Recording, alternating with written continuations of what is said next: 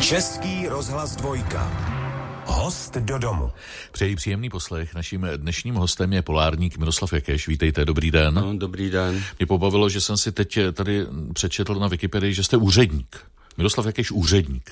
No taky jsem býval úředníkem, já to střídal, jednou nahoře, jednou dole, dělal jsem mi vrtního dělníka, prodavače, vysavačů a různý takový zaměstnání. Upřímně řečeno, představuju si takhle typické úředníka, že je to člověk, který má za sebou 19 návštěv severního polu. A to jsem řekl eufemisticky návštěv. Vy se teď chystáte na 20. výpravu na severní pol. Co vás tam tak táhne? No, tak je to zvláštní, jako to těžko já to povídám, no, je to ta atmosféra, krajina, mm-hmm. ta lidoprázdnost a je to úplně jiný svět, než je tady. My se k tomu jinému světu dostaneme. Teď ale před vámi je jiná aktuální výprava. Jedete, ono se to tak řekne, na lyže do Norska, ale je to složitější. V pátek odjíždíte. No odlítáme, ale tohle je výprava taková běžná. Mm-hmm. Na, asi na, na týden jdeme do ani to pohoří, teďka ne, nevím, jak se jmenuje, ale je to v Norsku. Aha. A tam budeme deset dní a pak ale následuje podstatně jako zajímavější výprava, to je na Aljašku 21. února pak odlítám na Aljašku do Anchorage a chtěl bych si projít část trasy toho slavního závodu Iditarod. Mm-hmm. Jdu tam vlastně jako to obhlídnout, uvidím, jak to vypadá a chtěl, jít, chtěl bych jít sám, ne mimo ten závod, já si to chci užívat, do McGride se to jmenuje, to je asi 300 mil.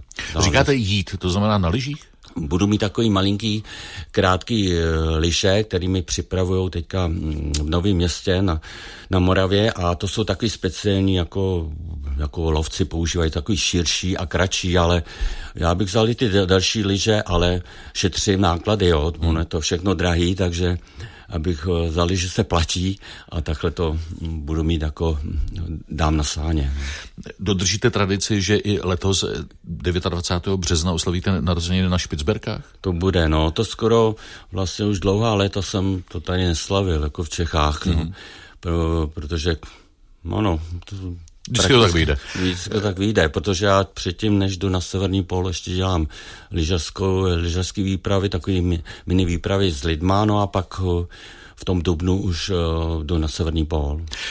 Čtu na vašich stránkách, že na Špicberky jste zavítal už 45krát. No už to bude 50krát pomalu, no, už se to... To Gronsko to je něco 25 eh, návštěv. Taky, no, taky víc už, už. taky už 30, no, si bude, no. K těm narozeninám vy teď oslavíte 68, jak se udržujete v té kondici, že pořád stačíte těm mladším polárníkům? Takhle já speciální jako trénink nemám, jo. Je dobrý třeba mm, ty lidi, kteří eh, se připravují, že třeba někdo tahá pneumatiky, výborná věc.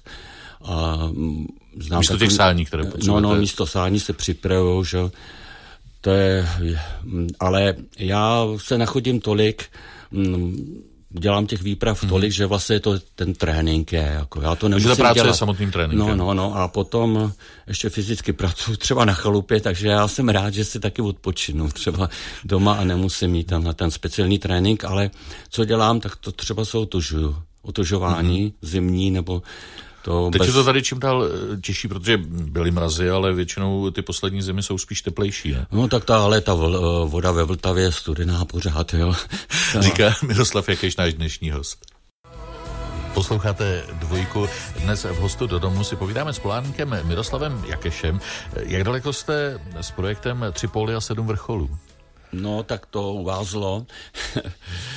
já mám z těch vrcholů eh, Seven Summit se to jmenuje, tak mám jich pět, no. Hmm. A zbývala se ten Everest a asi Vinson a je to, uvázlo to na penězí, protože to je strašně drahý a já ty vrcholy jsem vlastně nějak dělal, takže jsem organizoval ty výpravy, takže jsem to měl v rámci toho zaplacení od těch lidí a tu jednu výpravu na Cartens, ten na Nový Gvineji, nejvyšší hora Austrálie, Oceánie, tak tam mi jedenkrát teda přispěl jed, asi polovinou jeden sponzor.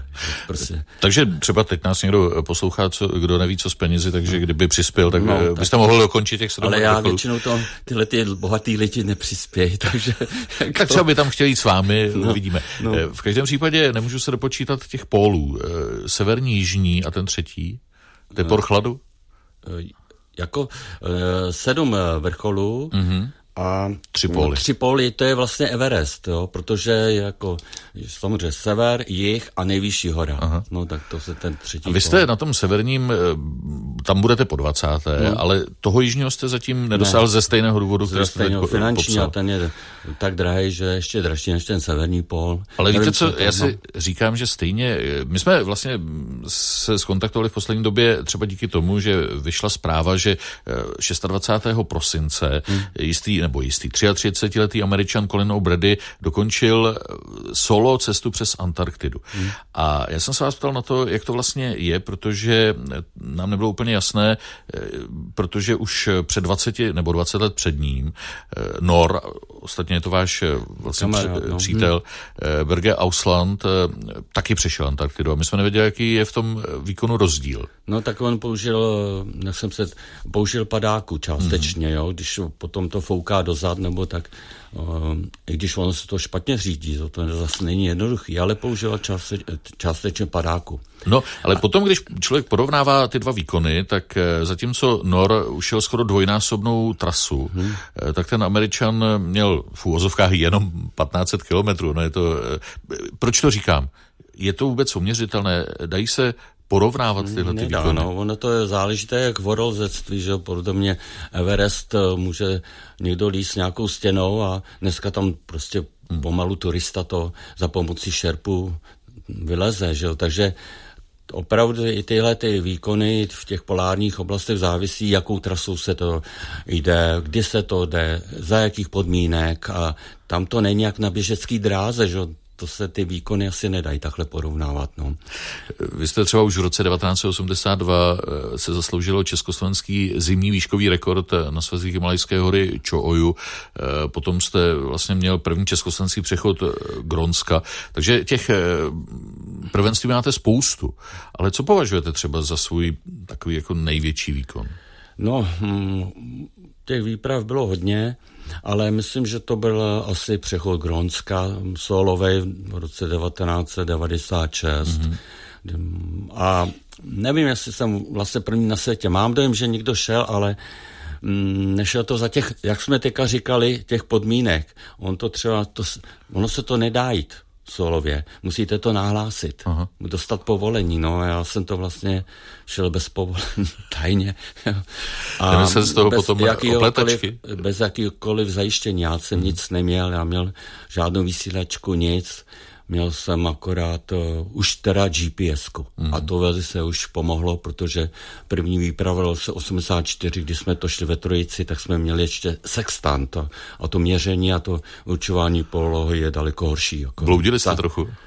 Víte, že ani ne, že, mm, že jsme to se jako na ten druhý uh, bod jako mm celkem jako strefili, no.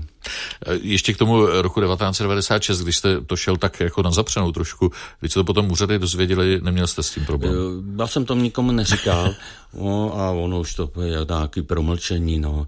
Ale chtěl bych to třeba ještě jednou, ale mm-hmm. už mhm. dnes sám ano. ve dvojici, nebo rád bych si prošel tu Nansenovou cestu, Nansen to šel jižněji, a už jsem tam byl na průzkumu na druhé straně, protože tam je těžký uh, sestup z ledovce, musí člověk znát tu cestu, tak už jsem tam byl asi třikrát a hledal jsem vlastně sestupovou cestu. No, ono, ten ledovec samotný je mm, plochý, jako jo, mírně zvlněný. Tam to, ale nejhorší jsou ty nástupy, eh, jít na ten ledovec mm. a zase sestoupit. Tam jsou trhliny, prostě v některých místech vůbec se nedá sestoupit. No. A co to obnáší takový solový přechod Gronska bez cizí eh, pomoci a spojení?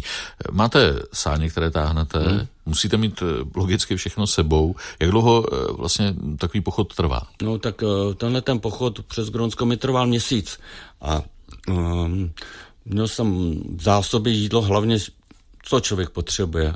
Aby měl energii, to znamená, musí mít jídlo, aby měl teplo, to znamená, musí mít palivo dostatečný, no a nějaký um, stán dobrý, mm-hmm. že spacák. A vodu máte všude kolem sebe. To, tu vodu mám a zajímavé je to, že vlastně to Gronsko je taková největší, jedna z největší zásobáren mm-hmm. čisté vody a, a vlastně tam člověk může umřít žízní když si to vodu neuděláš z toho ledu nebo sněhu, že jo. To je taková docela je to radita, nebo zvláštnost. No. no. K tomu potřebujete mít vařič, abyste si tu vodu No ano, rozehřát. a ten vařič je strašně důležitý, takže já samozřejmě omezuju tu výbavu na minimum, já nic neberu hmm. zbytečně. Jdu v šatech, v oblečení, který mám, v tom spím třeba, já nemám nějaký náhradní moc toho věcí. Na severní pol třeba mám, kdybych se probořil, tak mám nějaký triko ještě to a spotky, ale jinak uh, nemám nic, šetřím tu váhu. No ale tenhle ten vařič je nutno mít aspoň dva, jo, aby když selže jeden, aby měl člověk rezervu. Líčí náš dnešní host eh, v hostu do domu, polárník Miroslav Jakeš. Inženýr Miroslav Jakeš je český polární cestovatel a průvodce. Vy jste vystudoval strojní fakultu ČVUT, to se může na těch cestách asi hodit, eh, technické vzdělání. No, tak já nevím, no, tam moc ne, ne, ne ale Takže... je, je fakt, že teda si umím poradit třeba, když se rozbije vařič. Takhle Musí, jsem to myslel. Tam musíte mm, hodně improvizovat. Hmm. Ta improvizace, třeba zlomíte lyži, jo. A v tomhle třeba vynikají rusové. Jo. Já jsem byl třeba v Tajze, tak tam s lovcema zlomila, uh, zlomili lyže. Nic. Tak vzali konzervu, vy, prostě na to udělali z toho jako plech, mm-hmm no hřebíkama spravili to. Z konzerva, jak to no prostě improvizace, že No, a... Jak se za tu dobu, co chodíte do těch, nebo se vydáváte do těch ledných krajů, změnilo vybavení, třeba oblečení? Hodně, hodně. Já si, když jsme šli poprvé přes Gronsko, no tak to je tak uh, možná do nějakého jako Zimmermana, jo, prostě legrace, prostě šílený, jo, to je boty turistický, jen takový, v oblečení, no to, to už bych dneska nešel, že? A ta výbava neustále se zlepšuje, zlepšuje, ty, je to lehčí, že? Oni ty kožešiny, které používali Inuité, jsou dobrý, jo. Mm. To je pořád jako dobrá věc a takový mít na sebe um, kožešinu z medvěda, no, to je super, jako, to můžete spát i na zemi, jo. To je teplý. No, když Ale... mluvíte o medvědech, byla někdy to, že třeba by se ucházel naopak medvěd o váš skalp? Uh, Setkal jste se s polár... tak na krajích? severním polu můžete potkat medvěda, ale tam je ta pravděpodobnost malá. My hmm. máme zbraně, viděl jsem tam jednou stopy. A co to Grónsko? Co? V Grónsku? Ne, na severním pólu, Aha. ale jednou jsem tam, tam malá pravděpodobnost. V Grónsku taky můžete, ale neviděl jsem ho tam. Ale na Špicberkách, tam, jo, tam jsem ho už několikrát potkal většinou nějak uhnul. Musíte chodit tak, nesmíte ho vyplašit, musíte, abyste ho nepřekvapili, protože ten medvěd mhm. většinou, když je tak jako v pohodě, tak vás mine. Jo, tak jednou šel na mě, tak jsem vystřelil do vzduchu, nebo raději. No a je potřeba jako mm, dělat takový opatření, aby k tomu styku nedošlo. Pokud ho potkáte někde v nějaký soutězce a medvědici s medvíďátkem, no tak ona se brání, no a jde na vás aniž a normálně by nešla, že jo, třeba. Jo.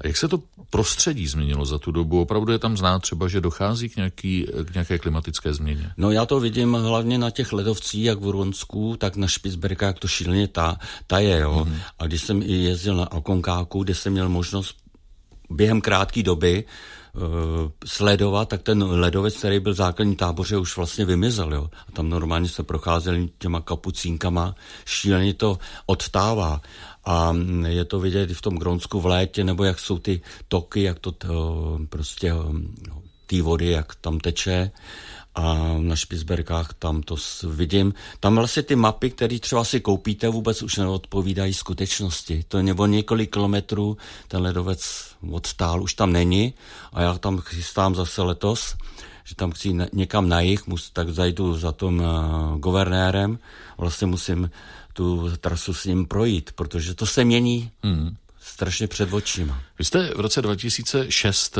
dosáhl na lyžích nejsevernější inuitské osady na světě, teď nevím, jestli se to tak čte, Siora Paluku? No, Siora Paluk, to bylo hezký tenkrát. na severozápadě Gronska, to byl tady projekt třikrát nejseverněji. Jak tam ti lidé žijí? No, to bylo moc krásné, já to na to vzpomínám, protože dneska už ty Inuité v Gronsku v těch větších, eh, jako je Nouk, že jo, to hlavní město, prostě žijou moderním způsobem, hmm. jo. Děti chodí na diskotéku a oblíkají se, byste a jezdí dokonce jako turisti sem, potkal jsem, to by se je nepoznal, protože oni jsou, mají ten um, asiatský že, obličej, hmm. ale v těch odle, odlehlých osadách tam ještě trochu, eh, tam žijou tím lovem, třeba v tý, konkrétně v tom Seropalku, tam vyloženě lov tam ještě jezdí v kožešinách ze psím střežením lovit i ty medvědy. Oni jediní můžou lovit medvědy, ale mají to omezený počet nebo ty pižmoně a tam se ještě jako živí. A bylo to moc hezký, tenkrát vzpomínám, když jsem tam vlastně došel na lyžích, samozřejmě já tam nepřiletěl helikoptéru, nebo tak eh, na břehu jsem šel od moře, tak tam stála celá škola, jo. A já tam přišel, jak kdybych, nevím, jo, prostě ta učitelka říkala, no jste první, co tam došel takhle na lyžích, jo. To úplně jsem tam byl rarita. Vzpomínám, ta osada měla asi 70 obyvatel a byl jsem tam asi týden mezi nima.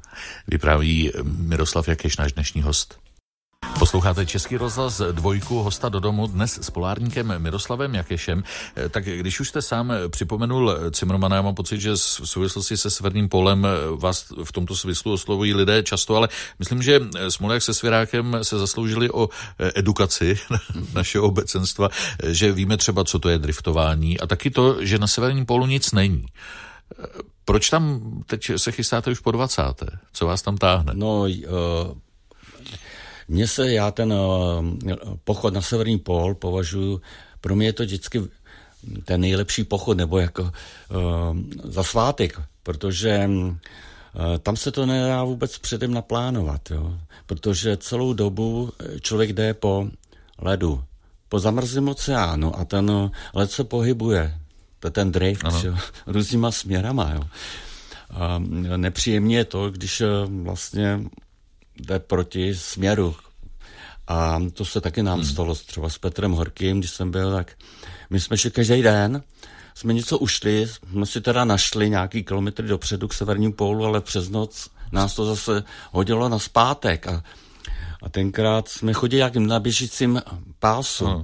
Po osmi dnech konečně teda, aby jsme se dostali na severní pól, přiletěla helikoptéra a spočítal jsem nebo zjistil, že za těch 8 dní jsme se přiblížili k polu o jeden kilometr, ačkoliv jsme ji nachodili přes 100. Mm. Jo.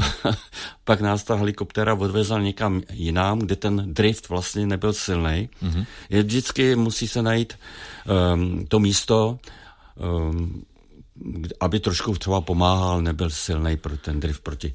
No ale co chci říci, ta led se pohybuje, praská, buď se vytváří kanály nebo vodní plochy, anebo zase ty kry na sebe narážejí, vytvářejí se vysoké bariéry, až třeba 10 metrů vysoký ledových ker, no a mezi tím je potřeba klíčkovat, jo, a to je, to, mm-hmm. to mě jako baví. To je ta výzva. E, prostě taková ta, mm, a neustále se to i mění kolem. Ráno se probudíte, jdete za stanu a zjistíte, že upodál máte to rosy, anebo že tam ten kanál. A i během noci musíte být připraveni na to, že třeba ta, ten led pod vámi pukne, hmm. že se tam utvoří nějaká trhlina, takže ne se tam moc rozložit, všechno si tam natáhat, ale být připravený, mít to spíš na všechno na sáňkách a ty nejnutnější věci mít ve stanu. Jo. A po případě, kdyby došlo k praskání, to někdy začne to, to rosení, vrzá stání a teďka lidi, co máme dělat, no, tak vykouknu ze stanu, vidím, že je to třeba daleko, je lešte, ještě dobrý. No a mm, takže to je to nádherný, tohleta. A ona říká, ono je to samý let, ale není to úplně, ty torosy vytvářejí krásný útvary, jo, no, takže ten nádherná cesta. Jinými slovy, ale to, že se let pohybuje, driftuje, vy jdete a, a tak nějak pluje, eh, tak eh, znamená, že jste de facto, přísně za to, toho severního polu dosáhl víckrát než 19krát. No, dá, když to, ano, eh, bývá to tak, že když dojdeme na severní pol, tak hned nepřiletí helikoptára.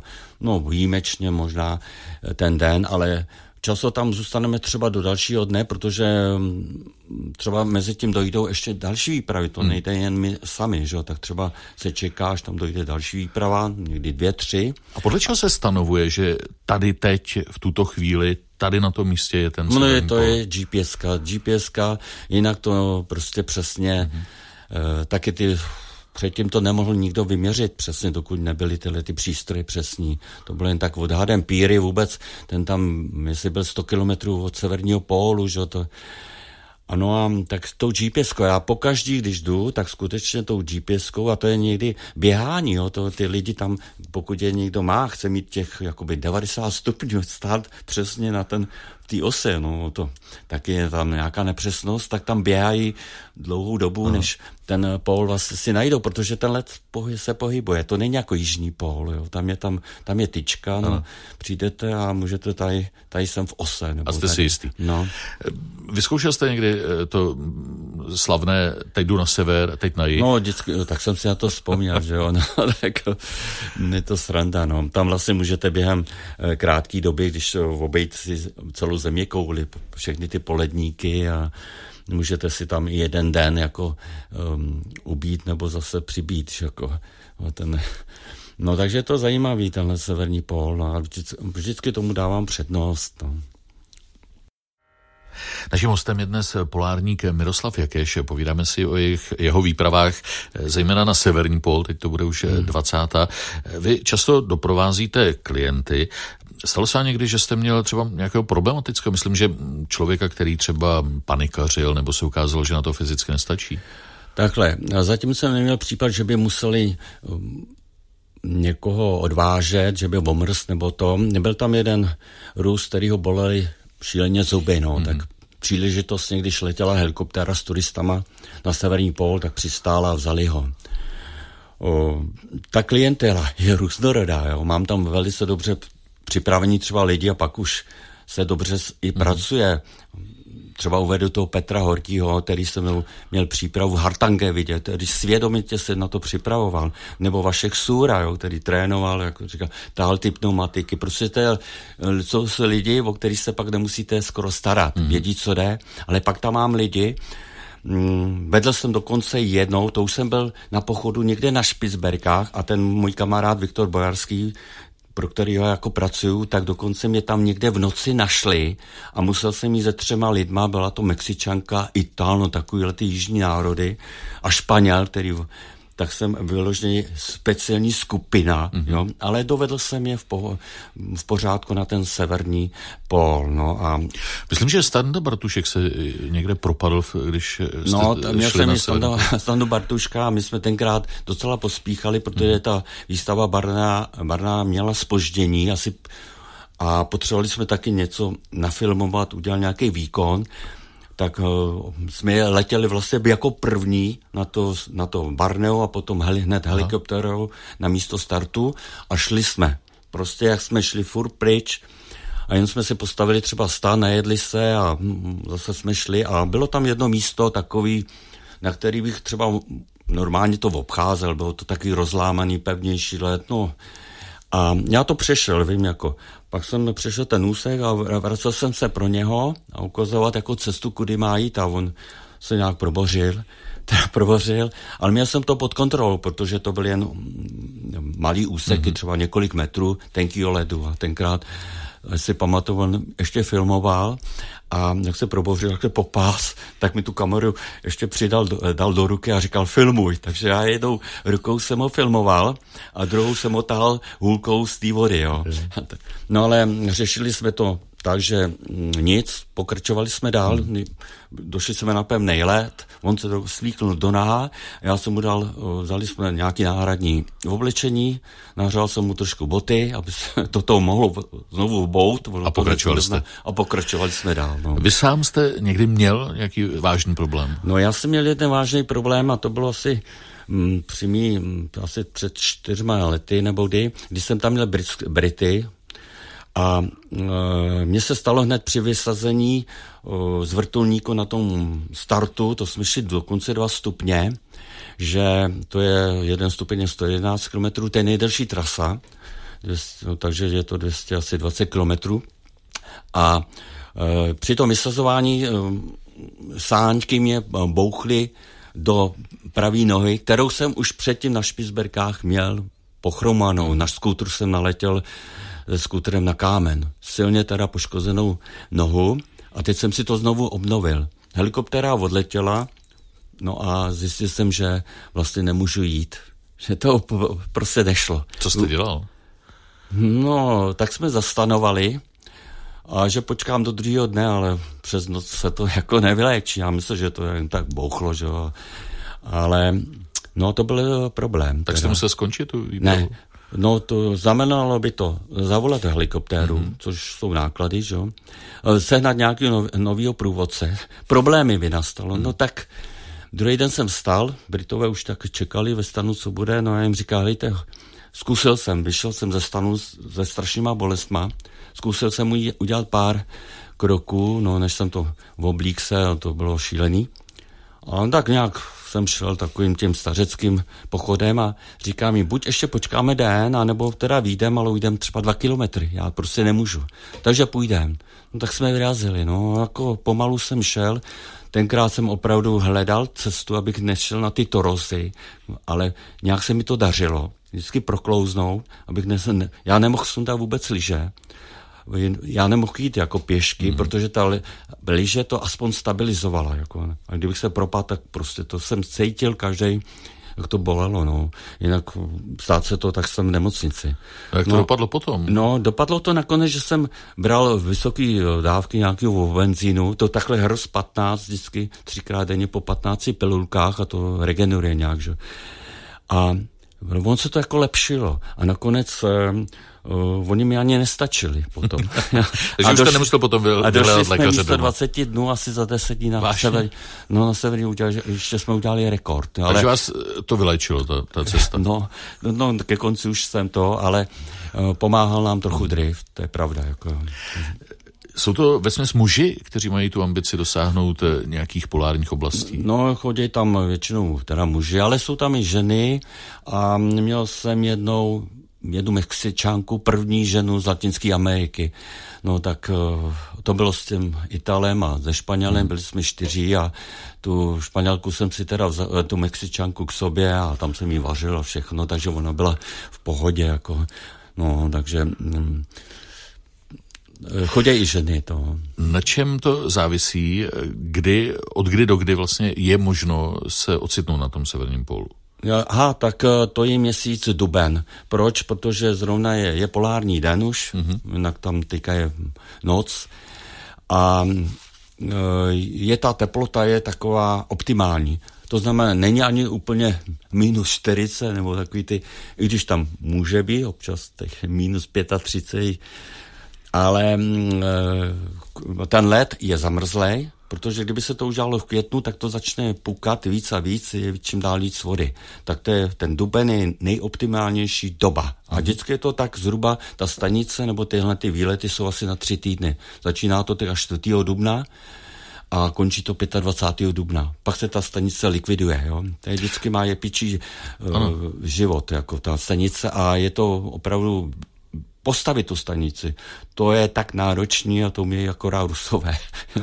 a není tam příliš velký nátřes, když je to takto koncentrováno do pár dní? Uh, ono, jestli tam i s těma věcema tam neje, mm-hmm. nejezdí jen ty turisti, jak, jsou tam jaké lyžařské výpravy, tak tam třeba jsou uh, i penzisti, že si helikopterou doletí na severní pol, skáčou tam parašutisti, už jsem viděl i českého parašutisty, jak tam skákal, mm, různý balónem tam lítají, ze psema třeba a jsou tam i vědci, který tam něco měří a to, takže si tam 200 lidí se takhle vystřídá třeba, jo.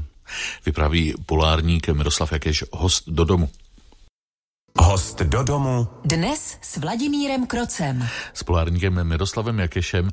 Jak jsem řekl, tak se chystáte na 20. výpravu na severní pól. Je nějaké místo bližší vašemu srdci? Myslím, kam se raději vracíte?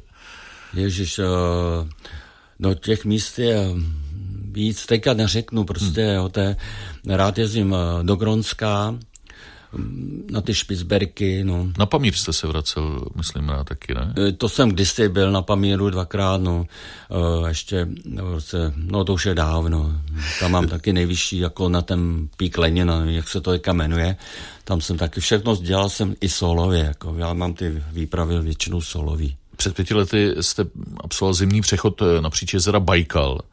Eh, to taky asi byla unikátní eh, zkušenost. no tak bylo to zajímavé, šel jsem s jedním fotografem a šli jsme jako v pohodě a několik dní jsme tam přecházeli Bajkal v tom nej, přes to nejhlubší místo. A vím, vzpomínám, že to praskalo ten let, ale nebál jsem se, protože tam ne, ten let nemá kam se jako mm, roztáhnout. Jo. To je prostě plocha, to je jezero. Horší je to na tom moři, kde když to praskne, tak se to hned ty ledy jdou od sebe. Jo.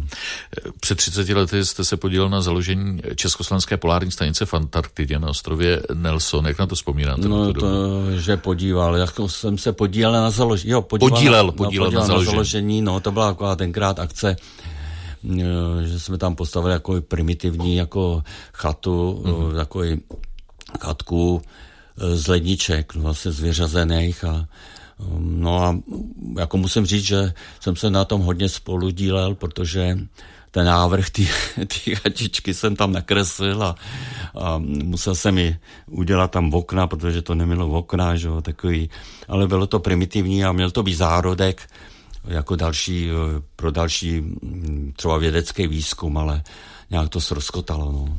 Kde to vůbec začalo u vás? Měl jste ty romantické představy jako kluk, že budete jednou eh, dobývat eh, různé póly, hmm. les po horách? To vůbec ne, já jsem vlastně i v mládí, vím, že jsem měl rád koně, že jsem chtěl hmm. být chovatelem konňů, takže nějak jsem měl rád ty zvířata, ale o tomhle vůbec jako mm, to až eh, hodně později. Jako. A jak se to přihodilo? Co bylo takovým tím milníkem? Protože my jsme no, mluvili o tom, že jako jste dělal různá, na ten různé polár, práce. Eh, na té polární výpravě, tak to byl ten Myslím, rozhodující asi byl rok 1992, když jsem byl s dobrodruhem německým Arvidem Fuchsem na takové výpravě kolem, na ještě kolem severního pólu. Ona trvala tři roky, já jsem v té době byl v Německu, nějak jsem se kontaktoval na něho a on mě vzal na část té výpravy. A ten druhý rok, zrovna ta jachta byla na Sibiři, na řece na Jenisej, v přístavu Igarka, no a e, ten pobyt mu tam zajišťoval ruský polárník e, Malachov, no a já nějaký, jen tak, když jsme se bavili, tak jsem jako takový řekl do větru, chtěl bych někdy jít na severní pól. A oni tenkrát připravovali výpravu na severní pól, tak mi poz, poslali pozvánku No a ještě ten rok, a já jsem příští rok se mi podařilo na poslední chvíli senat sponzora, takže šel jsem na Severní pól a od té doby se to začalo jako rozvíjet, jako od 93. roku, kdy jsem byl po, poprvé na Severním pólu.